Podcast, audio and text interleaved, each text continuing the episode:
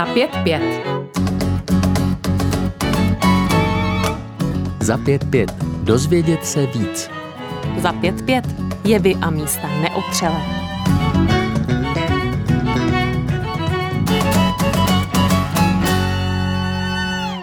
Česko bude znovu hledat prezidentku nebo prezidenta. Příští řádné volby se očekávají v lednu 2023. O dva měsíce později končí mandát Miloše Zemana. Ten podle ústavy již po třetí kandidovat nemůže. Jeho nástupkyni nebo nástupce znovu zvolíme v přímé volbě na pět let. Seznám zájemců o práci na Pražském hradě průběžně houstne. Už teď se mluví o miliardářích Andreji Babišovi nebo Karlu Janečkovi, rektorce Danuši Nerudové, televizním magnátovi Jaromíru Soukupovi nebo generálu generálovi Petru Pavlovi. V průzkumech by si občané přáli někoho, jako je Marek Eben. Má šanci spíš někdo laskavý nebo bohatý? A jak se vyznat v prezidentské kampani, která vypukne? U poslechu pořadu za 5.5 vás vítá Petr Vizina. Říká se, že dějiny píší vítězové. Mými hosty v pořadu ohledání prezidentky nebo prezidenta však budou dva zástupci poražených kandidátů v první a druhé přímé volbě. V týmu textaře Michala Horáčka byl poradcem vystudovaný politolog a nositel osmi cen za překlad Viktor Janiš. Vítej, Viktore. Ahoj. Iniciativu Vladimír Franc prezidentem, usilující o to, aby na Pražském hradě usedl hudební skladatel s nepřehlédnutelným tetováním, vedl režisér, spisovatel a politický marketér Jakub Husar, který ve druhé volbě pracoval v kampani pro diplomata a dnešního senátora Pavla Fischera. Jakube, vítej. Také zdravím. Proč to nedopadlo v těch třech případech, které jsem jmenoval? Viktore, začni ty. Uh, Michal Horáček. My dneska se budeme bavit o tom, co bylo, abychom se vyznali v tom, co je a co, co přijde. Michal Horáček měl slušně našlápnuto, jak se říká sportovním terminologií. Co se stalo? Stalo se, že protistrana, a tím nemyslím další prozápadní kandidáty, ale Miloše Zemana, měla jenom jediný cíl, dobít moc a tomu cíli podřídila všechny prostředky. To znamená, v okamžiku, kdy někde v roce 2015 eh, Miloš Zeman začal ze sebe chrlit věty o snědých mladících z iPhony, kteří hrozí dobít evropský prostor, tak normální lidé si říkali, co to má být. A, a ti chytřejší političtí marketéři se říkali, aha, on si připravuje prostor pro uh, další prezidentskou kampaň. A vzhledem k tomu, že veřejné mínění bylo jednoznačně protiimigrační, a to takovým způsobem, že dokonce nechtěli jenom 3% lidí chtěla přijmout uh, ty skutečné uprchlíky z války, ty, ty nejubožejší z nejubožejších. Tak tady byl velký jako zá, zástup, kterému se ten Miloš Zeman postavil do čela. Nic víc vlastně nakonec nebylo potřeba. Viktore, ty když jsi mluvil a mluvil si o chytřejších politických marketérech, tak se otočil na Jakuba a, a přikývil si, jako že to je on. Já, nicméně, Jakube, zkus rozporovat to, co říká Viktor. Eh, Viktor říká, že dobít moc je v prezidentské volbě něčím téměř nelegitimním, ale já bych řekl, že to je přece smysl té prezidentské kandidatury. Dobít moc. A, a ti uprchlíci, o kterých mluví Viktor, no to je přece téma. Eh, eh, prezidentský kandidát potřebuje téma a tím tématem dobyde moc. Je to tak? Bez zesporu, bez zesporu. Já ještě opravím, že slovo marketér je pro mě něco jako rekuperátor nebo třeba fan, jako já se, se snažím tomuto slovu vyhýbat.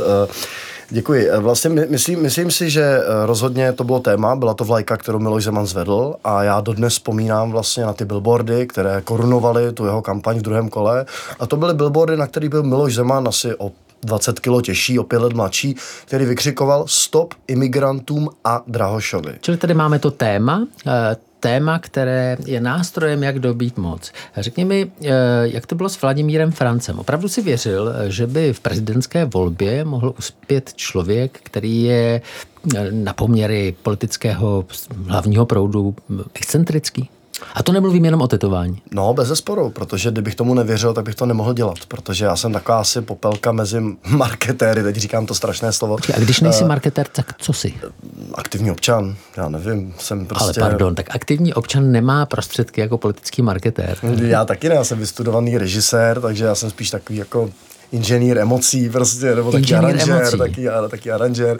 A, a vlastně já si myslím, že uh, jsem asi vzácným úkazem v tom smyslu, že já nepracuju pro klienty, uh, kterým nevě, ve které nevěřím. To znamená, pokud bych nevěřil, že Vladimír France nemůže stát českým prezidentem, tak bych to nemohl dělat, protože uh, ta iniciativa rozhodně nebyla recese. Bylo Co to se stalo v jeho případě, uh, že se to nepovedlo? Tak ono to chvíli vypadalo docela zajímavě, protože krátce po Vánocích roku 2013 uh, vyšel průzkum Mladé frontě dnes a Vladimír měl 11,5% a byl třetí. Takže vlastně najednou to vystřelilo do světových médií, byla to jako velmi exponovaná zpráva. Ale pak se stalo to, že přišel Karel Schwarzenberg a uvolnil na kampaň 30 milionů a v tu chvíli to vlastně dopadlo, jak to dopadlo. Čili máme tady prvek toho, že politická eh, kampaň a prezidentská není výjimkou, potřebuje nějaké překvapení a Vladimír Franc byl tím překvapením, sám si říkal, že to reflektovala světová média a pak tady máme prvek peněz. Mm, v případě Pavla Fischera, eh, pro kterého si pracoval, eh, můžeme to taky nějak vztáhnout těmto dvěma tématům, překvapení a peníze? Uh, tam těch peněz nebylo tolik, ta kampaň stála asi osminu nebo desetinu co pana Drahoše například uh, a tam to bylo něčem jiném, tam to největší hodnotou pro nás byl čas a ten, toho času se nám zoufale nedostávalo a uh, myslím si, že to chytlo určité momentum ta kampaň a kdybychom měli třeba o měsíc víc, tak hmm. dokonce i věřím, že bychom toho pana profesora udolali. Já tady jenom upřesním, že o vašich politických prohrách nemluvím, abych otáčel nožem v ráně, ale kvůli tomu, abychom se vyznali v tom, co nastane. Bavíme se o čase. Ty si, Jakube, říkal, že Pavel Fischer neměl dost času na 8 kampaň. Měl 8 týdnů. Z toho šest oficiálně. Ano, ano, právě. Ti, kdo budou kandidovat v této prezidentské volbě, vědí už teď, že budou kandidovat? Je to nutné? Podle vás? Určitě musí to vědět. A my, když... Čili pak, promiň, pak, když říkají, že ještě nevědí, nebo že to nevylučují. To je první fáze. A to je fáze intenzivního naznačování. Intenzivního naznačování. Ano, ano. Jo. Tam je několik praktických ohledů. Za, za prvé, vy si nejdřív při té volbě musíte vybudovat zázemí, musíte si vybudovat štáb, musíte mít někde místo, kde, kde, kde, kde bydlíte, musíte si vlastně ujasnit, kdo vlastně jste a co chcete říkat. Jo, to znamená sepsat si bibli té, té, té kampaně. My jsme tři měsíce pracovali na 60-stránkovém programu, který potom všichni ho chtěli, nikdo ho potom nečetl. Jo. Z toho byste si ideálně měli udělat jako výcud na 10 stránek a z toho uh, výcud na dvě stránky, co si potom zavěsíte na, na stránku. To je strašně důležité. Nemůžete to uh, opomenout, protože jakmile to opomenete, tak v těch studiích už na místě nic nevymyslíte. Pardon, to znamená, že ten uh, prezidentský kandidát nebo kandidátka musí mít nějaký program, v ideálním případě slogan, s kterým do těch voleb jdou. Mm-hmm. Je to mhm. tak? Co měl, co měl Michal Horáček? Co jste mu vymysleli? My jsme měli od začátku Máme navíc. Ten slogan by měl mít asi tak tři slova. Dvě, nebo možná. To, to je název knihy, kterou teď vydal Danuše Nerudová. Musel jsem se smát. Čili, čili Máme navíc je takové to téma, eh, které se bude eh, pravděpodobně opakovat i v této prezidentské kampani, že nějakým způsobem ta země žije pod své možnosti, nebo pracuje pod své možnosti, nebo má vzdělání pod své možnosti. Je to tak? Mm-hmm. Michal eh, Horáček jestli se nepletu, nebo aspoň jsem si všiml já, jiného sloganu, který on řekl, všiml jsem si, že pohřební rubáš nemá kapsy, tím, tím myslel, že si svou kampaň bude platit sám a že peníze si nechce vzít do hrobu. Jak je to s penězi? Eh, u Michala Horáčka je to celkem jasné, ale eh, řekni mi ty, Jakube, eh, hmm. bavili jsme se o Vladimíru Francovi. Vladimír Franc je skladatel a vysokoškolský pedagog, nepředpokládám, že by se zabýval rubášem a kapsami. Tak kde vzal peníze on? Jaké peníze, o jakých penězích mluvíte? Ta kampaň vyšla na necelý půl milion korun, takže když si to spočítáte, tak hlas pro Vladimíra France vyšel na korunu 80. Když si spočítáte hlas pro Jiřího Paroubka, tak ten stojí tak tisíc korun většinou. Eh, obecněji, eh, stejná otázka. Kdo má zájem na tom, aby jeho kandidát, která skupina vlivová, finanční, zájmová, má zájem na tom, aby jeho kandidát zvítězil, nebo kandidátka zvítězili v prezidentské volbě? To může být různé. Můžou to být eh, další uvědomělí aktivní občané, jako jsem já, jenom mají třeba několik nul na kontě navíc a to jsou lidé jako mecenáš Václav Dejčmar, lidé, kteří skutečně autenticky chtějí změnit svět k lepšímu, takhle to já subjektivně vnímám. A pak jsou tam lidé jako, já nevím, nějaké zbrojovky a nějaké ruské, ruské zdroje a tak dále, které například s vysokou pravděpodobností financovali eh, kampaň Miloše Zemana. My to dnes nevíme pořádně, protože pan náš stávající prezident dosud se neobtěžoval zveřejnit úplný seznam dárců. Eh, ty peníze tam chodily ze všech směrů a spoustu těch směrů ani neznáme, možná to byly nějaké plynovody ruské. A já si myslím, že je to tedy různé, ale vždycky, když někdo do něčeho investuje, tak samozřejmě chce ty své peníze zúročit. Někdo jenom dobrým pocitem a někdo nějakým kamaráčovtem a závazkem vůči svému Eh, jestli můžu, ty peníze jsou nakonec velmi důležité, protože zaprvé, eh, pokud jich máte hodně, eh, tak vás média berou vážně. Vy, pokud chcete uspět, musíte mít velký prostor v médiích, musí se o vás neustále mluvit, což je hrozně těžký v prezidentské volbě, protože když máte kampaně jeden na půl roku a přitom to téma vystačí s bídou na půl hodiny, tak si musíte ty témata velmi těžko tahat z paty. A za, za druhý, pokud ty peníze musíte schánět, tak jako spoustu spoustu těch eh, členů týmu eh, zatížíte něčím, co není produktivní z hlediska toho, toho výsledku. Vy chcete pracovat na kandidátu, to vy a jeho lepším, dejme tomu projevu, eh, aby byl chytřejší, aby měl lepší tembr hlasu, cokoliv. A když jako musíte hledat peníze, aby bylo na billboardy, řekněme, tak to vám vůbec nepomáhá. A za druhý, lidi, kteří mají dost peněz, nemusí být hodně peněz, ale má to být dost peněz, si dokážou najít lepší lidi pro tu kampaň. Ty profesionály potřebujete. Jakube, ty si Já to jenom potvrzuji, že je to časožrout, že v podstatě vy pak jako musíte na oplátku, eh, nevím, eh, kandidát stráví večeři s dárcem a tak dále. Je to v podstatě jako hmm. Kickstarter, je to v podstatě jako crowdfunding. To neustále balení stovek různých obalů a různých jako šarží, nějakých odměn eh, vám zabere čas a tak je to stejné Ale pořád se bavíme o tom, že kandidátka nebo kandidát chtějí dobít moc. Shodneme se na tom?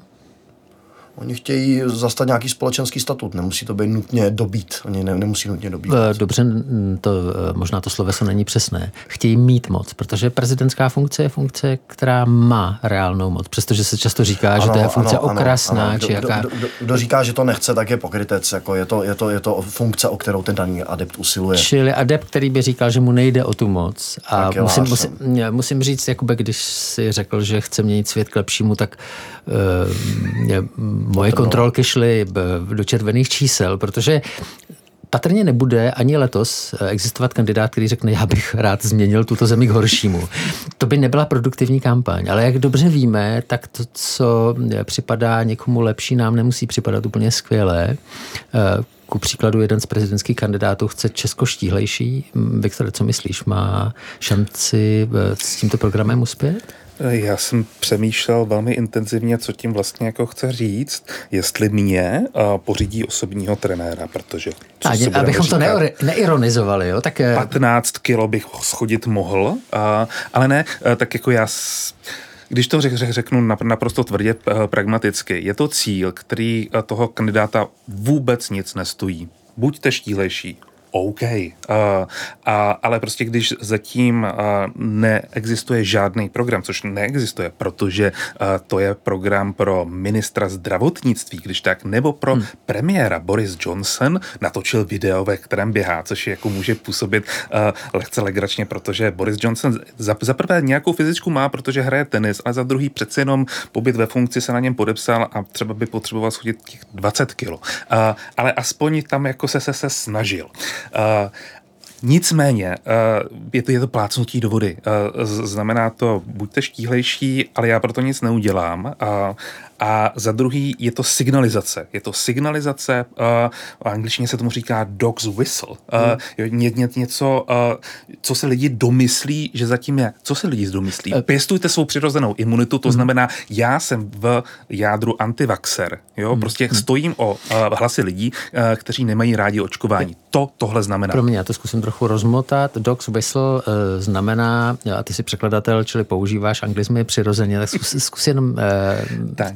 No, na, na, na psy míváte takovou tu sonickou píšťalku písknete. Lidi uh, okolo to neslyší, ale psi to slyší. Jo? Uh, je to podprahové volání, je to podprahový signál. Jo? Prostě pokud uh, Karel Janeček říká, uh, chceme Česko štíhlejší, znamená to, uh, nechci vakcinaci, nechci očkování. A, a když já ti na to řeknu, že možná uh, na tu píšťalku neslyším stejně jako ty a znamená to jenom, podle průzkumů je víc obézních dětí než dětí, které, po celém světě teďka, než dětí, které trpí uh, nedostatkem nedostatkem potravy. To za prvé. A za druhé, eh, ve společnosti, která je neoliberální a všechno přepočítává na peníze, eh, jsou preferované individuální sporty, které můžou mít velký dosah, pak, když je člověk úspěšný v hokeji nebo v tenisu, mm-hmm. ale, ale už nejsou tak populární lidově řečeno Spartakiády nebo cvičení v Sokole, tak já tam v tomhle cítím tohle. Eh, mě to neupozorňuje na vakcinaci, tak je to tím, že jsem pomalý, že prostě nečtu ty signály. Jako ne, ne, ne, to je krásné, to je tam mnoho vrstev na to z toho sdělení, že si tam každý najde to své vlastně, jo, a mě, mě vlastně fascinuje, jak někdy opravdu ta hard témata jsou podávaná soft, jo, teď to zase říkám, jako, že vlastně ty tvrdá témata jsou podávány velmi měkce, protože my přeci jenom za prvé žijeme v hyperkorektní době, žijeme ve velké názorové pluralitě a já si myslím, že v dnešní době se moc nenosí jako zastávat razantní, křiklavý názor. Že je lepší tak jako polechtat ty bránice, trošku jako popíchnout, tady jako naznačit, ale vlastně neříct to na plná ústa, protože pak ve finále to ta protistrana proti vám obrátí mm-hmm. a mhm. použije v plné palbě. Čili odhaduješ, že tato prezidentská kampaň bude kampaní lechtání bránic, e, nikoliv silných, razantních výroků? Ne, asi, já bych se nebál o razantní výroky, protože jestli se skutečně té volby zúčastní například Miroslav Kalousek, tak to je prostě ta stará škola, to je, to je, to je ten ranař, který uh, pro urážku nemá daleko. Sám jsem se s tím osobně na vlastní kůži setkal. A uh, jestli se objeví ještě Jiří Paroubek, tak můžeme očekávat skutečně pestrou přestřelku bonmotů a výkřiků, které to tak uh, legračně okoření, ale ve výsledku nebudou tím, tím, tím, tím zásadním hybatelem. Posloucháte Radio Proglas. V pořadu za 5.5 se bavíme s Viktorem Janišem a Jakubem Husarem o nastávající prezidentské kampani. Petr Honzik v hospodářských eh, novinách eh, nespíše, že ta kampaň má takové eh, tři epochy, řekněme, v té první epoše, a to je, myslím, to, kde jsme nyní, jsou kandidáti, defilují kandidáti, kteří nemají nejmenší šanci a chtějí jenom k sobě přitáhnout pozornost. A pak přijdou ti, kteří tu kandidaturu možná použijí pro svoji budoucí politickou dráhu, ale na hradě se také neposadí. A teprve ta třetí část, tvrdí Petr Honzejk, bude eh, to bude kandidatura těch, kdo mají reálnou eh, šanci uspět. Souhlasili byste s tím? Já, já ano, já si myslím, že jako kdo z nás by znal jako Petra Haniga, jo, kdyby nekandidoval. Je to v podstatě strašně snadná cesta, jak se skokově zviditelnit. Marka Pardon, Hilšera. pak, že nejsme, pak, že nejsme fanoušci populární ano, hudby ano, nebo, v 80. Ano, ale tak třeba let Jiný příklad, Marek Hilšer. Eh, kdo by Marka znal a dnes je úspěšný, možná úspěšný, já jsem o něm od té doby tedy neslyšel, co byl zvolen do Senátu, ale je to senátor, takže vlastně eh, ta prezidentská volba je velké expose, to je prostě velký, velký, velký spotlight, do kterého můžete vstoupit a nechat se osvítit zhodnotit, ale každý si naloží po svém. Podívejte, Jana Bobošíková, proto je to sport. Já bych vlastně jenom dodal, že eh, ty fáze se můžou a vlastně i musí překrývat. A že pokud to myslíte vážně eh, a nejste eh, politicky známí, což třeba prezidentka Čaputová předtím, než byla prezidentkou, zas tak známá nebyla, tak musíte začít dřív protože vemte si to takhle. V březnu uh, roku 2017 pana Drahoše znalo 2% lidí uh, z téhle země a na konci to dotáhlo známo značky na nějakých 70%. Uh, eh, což je dost za těch jako pár měsíců, ale nebylo to dost na to, aby získala metu nejvyšší. A nakonec e, těch pár procent rozhodlo, rozhodlo 150 tisíc hlasů. Ehm, a e, protože byla velmi vysoká e, účast volební, tak to znamená, že pár procent uh, padlo i tomu kandidátovi, který je prostě známější. Uh, podívejte se, lidi uh, se nezabývají politikou tak jako my tři v tomhle, v tomhle studiu. To je výsada 10%, uh, oby, uh, procent, uh, 10% obyvatel této země. Zbytek, nechci se ho nějak jako dotknout, vnímá politiku tak nějak jako na, na, na pozadí a jejich znalost je spíš mělká. A pokud je na vybranou uh, Kostna nebo Mažňák, eh, pokud eh, je tam člověk, který ho eh, znají jako prezident, premiéra předtím a předtím třeba z, ze sněmovny, jak jako řečníka, tak mu to hodí, protože je to jako aspoň něco zatímco pana Drahoše neznali. Já bych na to ještě navázal, ano, Viktor to říká zcela přesně v tom, že dokonce Miloš Zeman toho umně využil. Když jste viděli jeho první letáčky, kdy on vstoupil do první prezidentské volby, tak to na tom letáčku stálo. Vždyť ho znáte oblíbený prognostik, co za vás vždy kopal. Hmm. Takže tam je všechno, tam je všechno. Tam je ta, tam je ta přiznaná popularita a to, že oblíben, dokonce si to jako explicitně ještě napíše.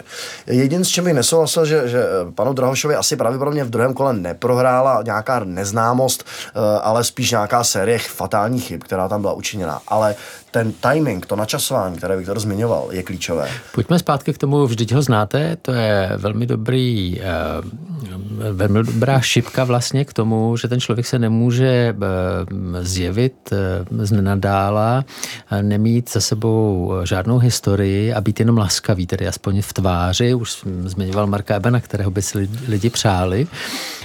Je to pravděpodobné podle vás, že ti vážní kandidáti letos budou mít e, nějakou politickou zkušenost? Na příkladu pana Drahoše například se ukazovalo, že prostě e, je, je, je totiž takové anglické přísloví, Viktor tomu bude rozumět, better the devil you know. E, přece jenom člověk má rád, když ví, na čem je, i jako volič. Viděli jsme ho, jak se chová, nebude to asi dokonalé, ale aspoň víme, na čem jsme. Odhadujete to, že toto budou kandidáti, kteří budou mít letos největší šanci? Bez zesporu, já na to krátce zareaguji. Eh, ta volba bude velmi politická, politizovaná, protože vlastně hmm. bude kandidovat bývalý premiér, budou kandidovat bývalí ministři. Eh, I ten, i vlastně generál Petr Pavel je do jisté míry politická figura, působil ve vysokých funkcích na to.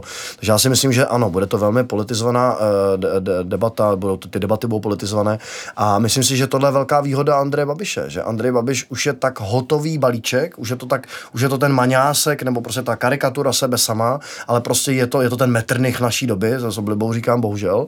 A vlastně eh, to, je, to, je, to hraje v jeho prospěch, protože ta značka může mít negativní konotace, ale v marketingu platí špatná reklama, taky reklama. Hmm. Jeho známost je absolutní, eh, už známe všichni i jeho kauzy, už nemáme skoro nad čím se pohoršit, už jsme z toho vyčerpáni a nakonec mu třeba spousta lidí odevzdaně ten hlas dá jenom proto, že to je prostě značka, jméno, které hmm. prodává. Uh, Viktor, já jsem začal tím anglickým pořekadlem. Eh, když se vrátíme k tomu mm-hmm. finále té poslední prozatím prezidentské volby, eh, pan Drahoš byl tak trošku antizeman. Eh, ano, ano, hlasy ano, pro něj byly také hlasy proti Miloši Zemanovi.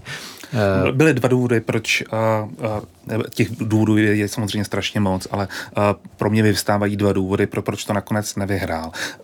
Lidé, kteří byli pro Zemana, volili Zemana z 80%, na to máme průzkumy, volili Zemana jako, jako člověka, o něm se byli jisti. Oni věděli, co chtějí. Zatímco u lidí, kteří volili Jiřího Drahoše, to bylo uh, nevolíme toho druhého.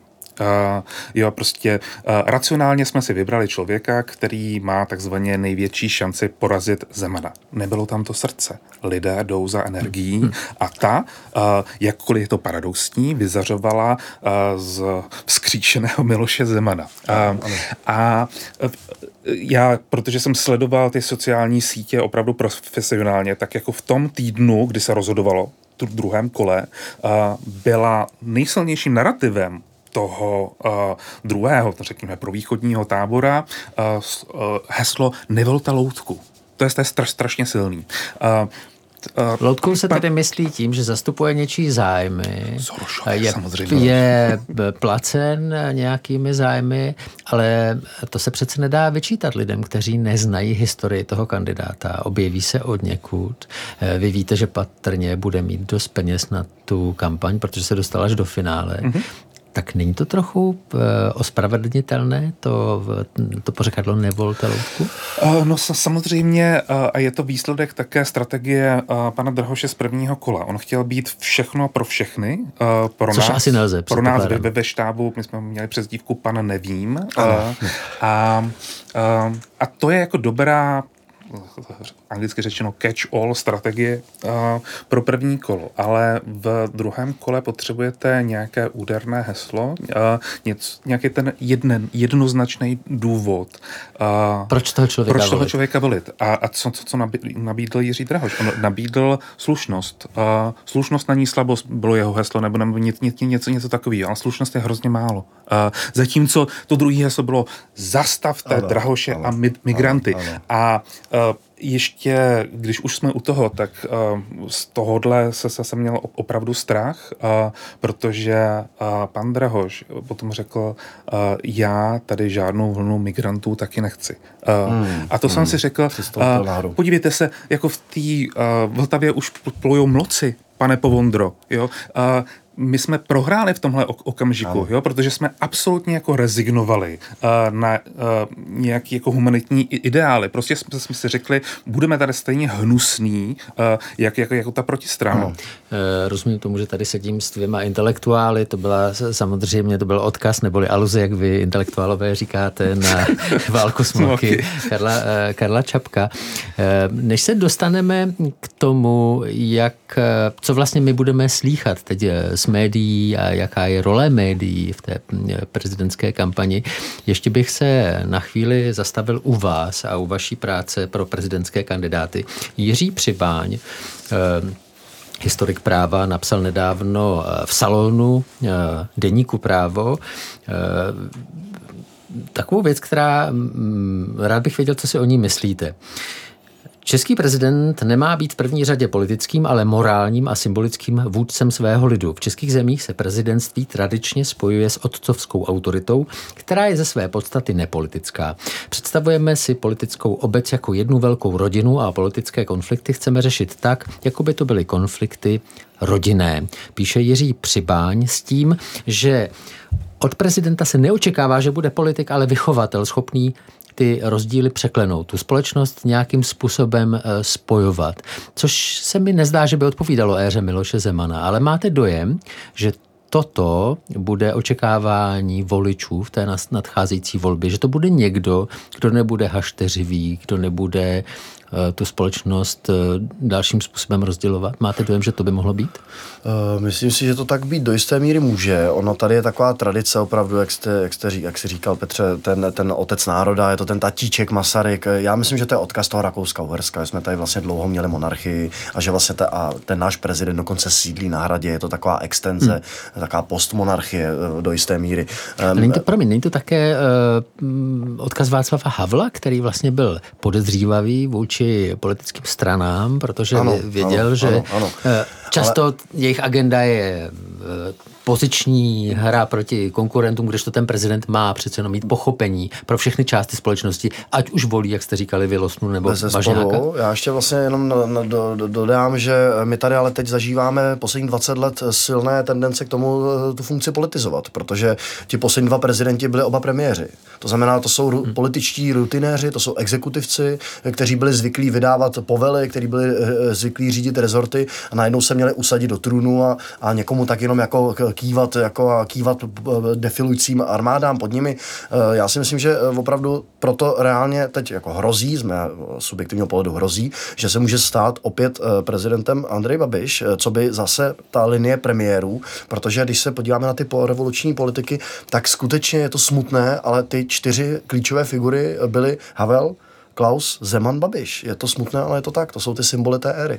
Takže já se bojím, že eh, Češi možná už trošku zapomněli, že prezident není premiér a že jsou zvyklí, že eh, premiér jde do, dosloužit na hrad.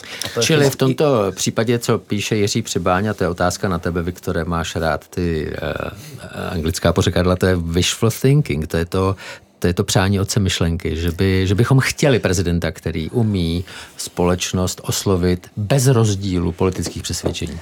Je hrozně velký rozdíl mezi uh, deklarovanou pozicí a mezi tím, co to lidi skutečně chtějí a jak potom hlas, hlasují. Uh, když se lidí zeptáte, jakého uh, chtějí prezidenta, tak je to kombinace mezi archandělem Gabriel, uh, Gabrielem, mistrem Jodou a tatíčkem Masarykem.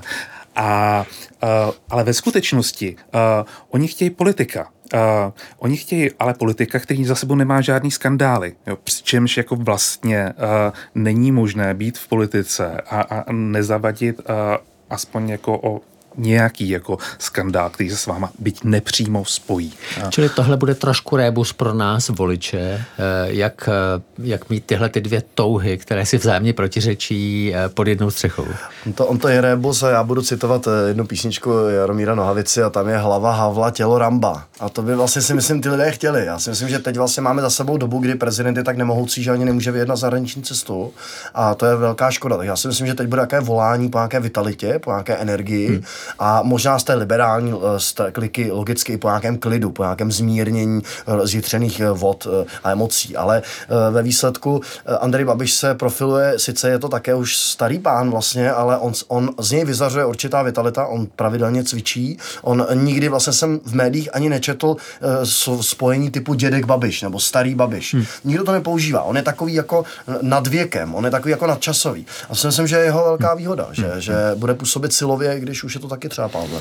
Posloucháte Radio Proglas. V pořadu za 5.5 se bavíme s Viktorem Janišem a Jakubem Husarem o nastávající prezidentské kampani. Pánové, eh, poslední část tohoto programu bych rád věnoval tomu, jak se nám věci jeví. Už jsme se bavili o, o tom, že někomu se může přezdívat loutka a za každým kandidátem jsou nějaké peníze a taky spin doktoři a lidi, kteří ovlivňují jeho agendu. Bavili jsme se o tom, že je potřeba mít heslo, mít nějaký program. Čili to, jak se věci jeví a jak věci jsou. Z vaší zkušenosti eh, to, jak uvidíme politické, té prezidentské kandidáty mluvit, bude výsledek nějakých táborů uh, lidí, jako jste vy, uh, jak, jak oni budou toho svého kandidáta nebo kandidátku briefovat, řekni tohle, uh, budou ho koučovat, přesně, budou koučovat, řekni tohle, neříkej tamto. Máte dojem, že to už je dneska úplně jasné? Není to jasné, eh, protože eh, je tam takový ten faktor X, eh, kterému se říká autenticita. Vám to ti lidé musí věřit. Vy za sebou jako ten kandidát nesete, vláčíte svou, svou svoji minulost. Nemůžete najednou říct, že migranti ne, když jste předtím měli celou kariéru prostě humanistické názory. Jo? To by si ty, ty lidi řekli, no, on tak jenom jako otočil, ale my hmm. nejsme blbí. Uh, jestli uh, budou kandidáti říkat věci, které jim připravili štáby, samozřejmě, protože ty štáby jim uh, připravují podklady. Uh, já jsem to viděl na vlastní oči, ten kandidát je 14 hodin v zápřahu, uh, uh, neustále někde řeční a, a v podstatě ani jako nemá uh, čas uh, sledovat denní tisk a těch článků je tam třeba jako strašně hodně. Uh, ale ten základ, ten základ musí vycházet z něho, jinak mu to lidi ne, ne, ne, neuvěří. A za druhý, myslím si, že uh, to bude pravda jako čím dál tím víc, že ta kampaň bude uh, zaměřená na data uh, a že uh, jako byly časy, kdy jste měl silné osobnosti, jako dejme tomu Churchill, kteří to strhli silou své osobnosti a i když jejich názor byl nepopulární, tak oni se zasloužili, aby nakonec jako zvítězil. A to už teď prosím jako nebude. Jo? Prostě lidi se budou pozicionovat tak, aby byli tam, kde je ten dav ty říkáš, eh, když mluvíš o datech, že ten další kandidát bude vlastně jenom reagovat na to, co se zjistí. Je to tak? No, tak aspoň uh, v majoritě... V průzkumech, myslím. Mm, ty, ty, ty průzkumy by měly být jako mnohem složitější než uh, ty, který dnes, dneska čteme, ale uh, on musí vyhmátnout téma doby. Jo, v podstatě uh, to je ta, ten paradox. Vy vedete prezidentskou kampaň, ale ve skutečnosti ta témata jsou premiérská. Uh, takže to trošku jako suplujete a, a říkáte, co by kdyby. Hmm. Uh, a on bude muset, protože pokud chcete vyhrát, musíte vystavět koalici zájmu, koalici uh, lidí, kteří se řeknou, ale vždyť uh, on je vlastně jako správný, je, je náš. Uh, takže budete muset říkat věci, které se líbí většině lidí. Uh, to, co byla chyba toho, dejme tomu, pro západního tábora, bylo to, že oni akcentovali témata, která zajímá zhruba třetinu společností, společnosti. Třetinu těch městských liberálů. A, a to pokud chce někdo zvítězit nad Andrejem Babišem, a, to znamená nad jeho spin doktorem Petrem Topinkou, tak bude muset velice pečlivě sledovat, co hýbe veřejným míněním. Skutečně hýbe. Ne to, o čem se třeba zrovna mluví, ale co je jako skutečné téma. Dejme... Promiň, mně dochází, že vůbec nevím, kdo je Petr Topinka. Pro vás hmm. dva je úplně zřejmé, no. že když vidíte Andreje Babiš, tak slyšíte Petra Topinku. Jo, jo, jo, jo. Jakube, kdo je Petr Topinka? No, proč je důležitý no, pro tak je, je to člověk, který je v takovém zákrytu, jako kterého velmi, eh, velmi vychytrale vlastně kryjou eh, figu, výraznější figury typu Marek Prchal, na kterého je, který taký hromosol, že dostal tu pusu vlastně, ale ten Petr Topinka ve skutečnosti může být mozek celé operace vlastně, jo? Ten, ten, ten, eh, ten Marek tam nedělá zdaleka všechno Pardon, a Petr dostal uh, velký kus jako kampaní, ano a Andrej Babiše. Takže... Když se bavíme o Markovi Prchalovi, ten dostal pusu v závěru úspěšné premiérské. Budu Mára, to se dobře obchoduje, to se dobře prodává, to jsou nálepky, které si lidi zapamatují. Eh, teďka, kolik takových eh, topinků v téhle zemi je? Může si každý kandidát pořídit svého? No, smutné je, že spočítáme na prstech jedné ruky mm-hmm. a tři z nich budou pracovat pro Babiše. Jo? Prostě je to opravdu. A vy se znáte navzájem tedy? Já Petra osobně neznám, ale to jméno oba známe. Je to prostě ten hybatel vlastně té, té, té politické strategie. Je to, je to vlastně je to strategie, je to ta mastermind, jakoby schovaná za tou úspěšnou, eh, za tou úspěšnou profilací a kampaní Ano hmm. a Babiše. A já ještě jenom dodám, že vlastně ano, opravdu ty lidé v pozadí jsou velmi důležití a často jsou jako málo exponovaní, prakticky neviditelní. Uh, ono pak zjistíme, že opravdu i třeba při první kampani za Milošem Zemanem opravdu stáli rusové, opravdu tam byli rusové, byli tam ruský poradci, jenom prostě ruský poradce nevyleze na pódium s Milošem, takže o něm nikdo neví. A já jsem se ještě tady To se předpokládám, ale nepotvrdilo, to ne, o tom nemáme žádná... Já to nemůžu potvrdit ani vyvrátit, že jsem tam osobně nebyl, ale minimálně vím, že Miloš Zeman měl ruské bodyguardy v průběhu, hmm. v průběhu první kampaně, že to byli rusky mluvící lidé v tom štábu, to jsme zažili na vlastní. Nemohu to ani potvrdit, ani rozporovat, jenom ještě promiň. Eh, když mluvíme o Topinkovi, eh, Petr Topinka, to mě velmi zaujalo.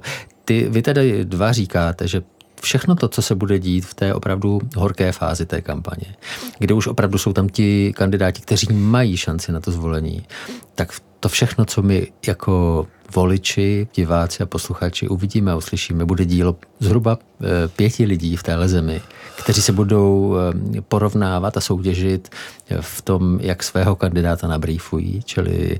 Ne nutně, ale tak je to vždycky přece. Když jste měl Mehmeda, tak za ním jste měli jeho, jeho vezíra, že jo? který vlastně jako ve výsledku často měl jako větší, větší ve pravomoci a větší mozek než, než, než, ten, než, než ta loutka, opět třeba, která mohla být na tom dívánu a sklížela na to, na to, na to podanstvo. Takže já si myslím, že ještě dodám jenom, že ta, ta, ta témata nemusí být nutně jenom premiérská, ona může být třeba instalatérská. Eh, lidé opravdu mají iracionální představu o tom, s čím všem jim ten prezident může pomoct. My jsme zažili na náměstí, že paní přišla a potřeba opravit ústřední topení. A opravdu reál, reálně prosila, jestli by s tím pan Franc mohl něco udělat. Prostě ta, ta, ta, ty představy o prezidentském, o výkonu prezidentské funkce jsou eh, mlhavé. Je to prostě, je to, je to jakási posvátná bytost, která se vznáší nad tím vším a důležitá je ta emoce, ta aureola, kterou vyzařuje. Jsme trošku v problémech, protože pak, že máme posvátné představy a velmi nesvatou realitu, tak to hrozí takovou kolizí. Tak. Ano, ano. Viktore, uh, ty už si, nebo oba jste naznačovali, jak fungují lidé ve štábu těch kandidátů. Uh, mluvil jsi taky o tom, že oni mají udávat agendu tomu prezidentskému kandidátovi. No, u Michala Horáčka předpokládám, že to nebylo tak jednoduché. On působí dojmem, že tak nějak všechno ví dobře. Eh, což může pro některé lidi být eh, trošku odrazující a Jakub se směje přitom. Jakube, proč? Já se směju, protože tady asi nezaznělo, že my jsme s Viktorem nějakou dobu na začátku to dělali spolu, že vlastně já jsem u toho vzniku nějakým způsobem byl, pak jsem odešel. A, a, a, a, vlastně... a to byl ten důvod, který Ne, ne, ale, ale mám pocit, že Michal, nechci mluvit za Viktora, s tím strávil násobně víc času a zná ho jak své boty, ale myslím si, že Michal je takový sféráz, který uh, opravdu uh, vás musí sakramentsky uznávat, aby absorboval váš názor. Že vlastně on má opravdu svoji hlavu, má svůj eh, svébytný eh, postoj na svět a eh, nenechá si do některých věcí mluvit. Ale myslím, že Viktor třeba k tomu řekne víc. Naprosto. Pokud, dejme tomu Jiřímu Drahošovi, jeho lidé z týmu takzvaných socek dodávali ty statusy na Facebook no. na klíč, tak Michal si třetinu z těch 600 statusů napsal sám a zbytek těžce připomínkoval. No. Tak, takže to je, je, je, je pravda, že tam velký, probla, vel, velký prostor pro korekci vlastně nebyl. A je to dobře, protože znamená to, že Michal Horáček nebyl žádná loutka no. a že uh, ta vize, kterou představoval, byla v zásadě jeho. Autentická. Ano. Já jenom, jenom, abychom byli stále uh, trošku v obraze, bavím se se zástupci neúspěšných kandidátů na, na prezidenty ve dvou, uh, ve dvou uh, volbách prezidentských. Řekněte mi, uh, Viktor uh, už zmínil tým Socek, to je zase slovník, který se používá a já jenom abych to vysvětlil. Myslí se tím sociální sítě ano, ano. a myslí se tím lidi, kteří píší na sociální sítě. Ano, je to tak? Ano. My jsme se krátce dotkli toho, že média v dnešní době, že to už nejsou ty tištěné denníky, kdy se čeká do druhého dne, než to přijede z tiskárny, ale ta interakce mezi tím kandidátem, jeho štábem a médií je vlastně instantní, okamžitá, v, v řádu několika minut, hmm. je to hmm, tak. Hmm. Jak to změnilo tuhle hru, to ucházení se o voliče? Je to o tom, že ta doba je více instantní, že vlastně ty věci tak, jak rychle přichází, tak odchází, že vlastně ta věc se stane pěnou dní a, a za dva dny už po ní neštěkl pes. Pokud to není vyloženě výrok, který si ten člověk ponese do hrobu, nějaké prostě eh, opravdu bonmoty, které se zarijou lidem do, do kůže nebo pod kůži, tak ty věci mají životnost jednotky. Není tohle to nebezpečná situace vědět, že sice je to pěna dní, ale cokoliv z té pěny dní může Zpětně utkvět... být vytaženo a použít to proti vám. Jakub s tím má svůj zkušenost, já s tím mám oba jsme hasili uh, nešťastné výroky svých, svých kandidátů a do jaký míry se nám to povedlo, uh, to je samozřejmě, toto to nikdo ani, ani hmm. nezměří. Ale myslím si, že i Jakub se mnou bude souhlasit, že ta, ta doba je v podstatě jako mnohem nepřehlednější ne, ne, než bývala. Jako v podstatě to nepřeje žádnému analytickému, důkladnému myšlení, že musíte reagovat hned. A je to těžké, protože jako vy se ucházíte o přízeň lidí, a, ale vlastně jako nedokážete odhadnout, jak na to ty lidi uh, zareagují. Nemáte možnost udělat si ten instantní průzkum veřejného mínění, hmm. což je něco, co mimochodem zrovna Petr Topinka, uh, který bude dělat uh, kampaně Andreji Babišovi, má. Má uh, uh, website Chceme lepší Česko, tam má hmm. přes 30 tisíc lidí, uh, hmm. které může okamžitě oslovit uh, a získat strašně rychle názor, většinový hmm. názor na nějakou věc a bude, bude to relevantní. To jsme ano, pořád ano. u té rychlé hry. A teď mi poraďte, sedíte v křesťanském rádiu, tak v Bibli prostě zbrklost hřích dokonce. Jo? Představte si, že ve starém zákoně jsou příběhy králů, kteří byli zbrklí a mělo to pro celé království velmi vážné důsledky. Řekněte mi, já jako volič nechci usuzovat ve své volbě ukvapeně, zbrklost, vůči zbrklosti se stavím velmi skepticky, chci nějakým způsobem rozumným zvolit. Tak co byste mi radili? Vrate se k Bibli a k citátu podle jejich plodů poznáte je. A jak jsem říkal, že každý uh, kandidát má za sebou uh, tu svou minulost, tu, ten, ten batoh uh, svých názorů a, a činů, uh, tak já si myslím, že kampaň byť roční to nedokáže přerámovat. Jo? A že lidé nejsou hloupí a tohle si dokážou přebrat. Čili ty mi říkáš, pro mě, Jakube, hned ti dám uh, slovo, že daleko důležitější, než co se bude dít v té pěně dní a co se máme vynožovat a zase ztrácet, budou ty osobní historie těch kandidátů mm-hmm. a že není ztráta času si je proskoumat. Určitě ne. Rozhodně, a když už tady byly zmíněny ty plody, tak ty plody musí být zralé. Já si totiž myslím, že vlastně teprve ta horká fáze uh, kampaně uh, rozhoduje, že vlastně ty lidé, my tady, my tady už to řešíme teď, už se o tom bavíme teď a to máme leden, ale teď většina lidí vůbec ani neví, že nějaké prezidentské volby. Ale není to dobře, budou. nemám se tím a, zatím zrušovat. Asi. Já si myslím, že to možná není třeba, aby jsme rok předem jako se trápili nebo nějaké jako rešeršovali a, a, boha pustě o tom jako někde diskutovali, ale vlastně eh, ty lidé se probírají tak dva týdny před volbou reálně. A to jsou ty rozhodující dva týdny, během kterých musí dojít k té klíčové expozici těch témat, ten kandidát musí jako zazářit, musí, musí, musí se trefit prostě timingově do nějaké škvíry, kde prostě eh, zasvítí. A to je klíč k úspěchu. Takže já si myslím, že opravdu třeba si rýpnu, ale třeba myslím si, že třeba Michal Horáček je tak všeobecně známý, opravdu to není drahoš, toho znala nadpoloviční většina populace, podle mě už ve chvíli nastoupil na start startovní čáru, tak takový typ třeba možná mohl za, za, začít o něco později. Protože by se třeba tak jako nevyčerpal, nebo prostě to téma by nebylo tak dlouho přítomné. Zatímco prostě uh, Jiří Drahoš to udělal správně, že nastoupil brzo a ta konzervativní voličská obec česká už se rozhodla, že my máme svého favorita a my už to měnit nebudeme. To mi říkali šéf-redaktorové velký deníku. Hmm. Oni prostě si už vytvořili nějaký obraz v hlavě, že finále je profesorský versus Miloš Zeman a e, odmítali vlastně tu realitu a vytvořili to a tu hru dohráli do konce. Když se pro sebe e, schrnu, co jste tady těch 45 minut říkali, tak e, jako první předpoklad je, že než dojde k té horké kampani, tak se mám vrátit k Bibli to, to říkal Viktor Janiš. Eh, mám také proskoumat to, co kandidáti dělali do té doby, než se ocitli v té vřavě prezidentské kampaně. Ještě nějaké poučení nakonec?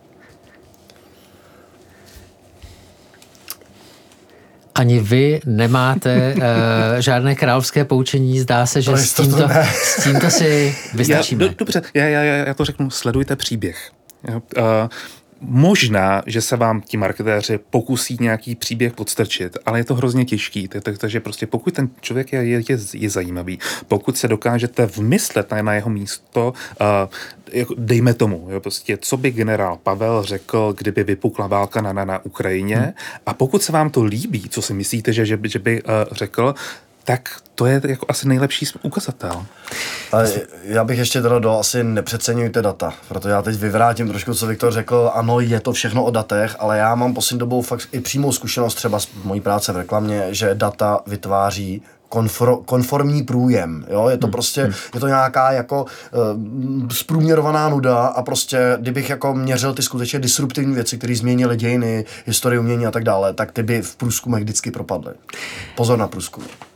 Na Rádiu Proglas v pořadu za 5.5 jsme se bavili s Viktorem Janíšem a Jakubem Husarem o nastávající prezidentské kampani. Já vám moc krát děkuju, že jste mi a našim posluchačům věnovali čas. Díky. Bylo mi potěšením. Děkujeme.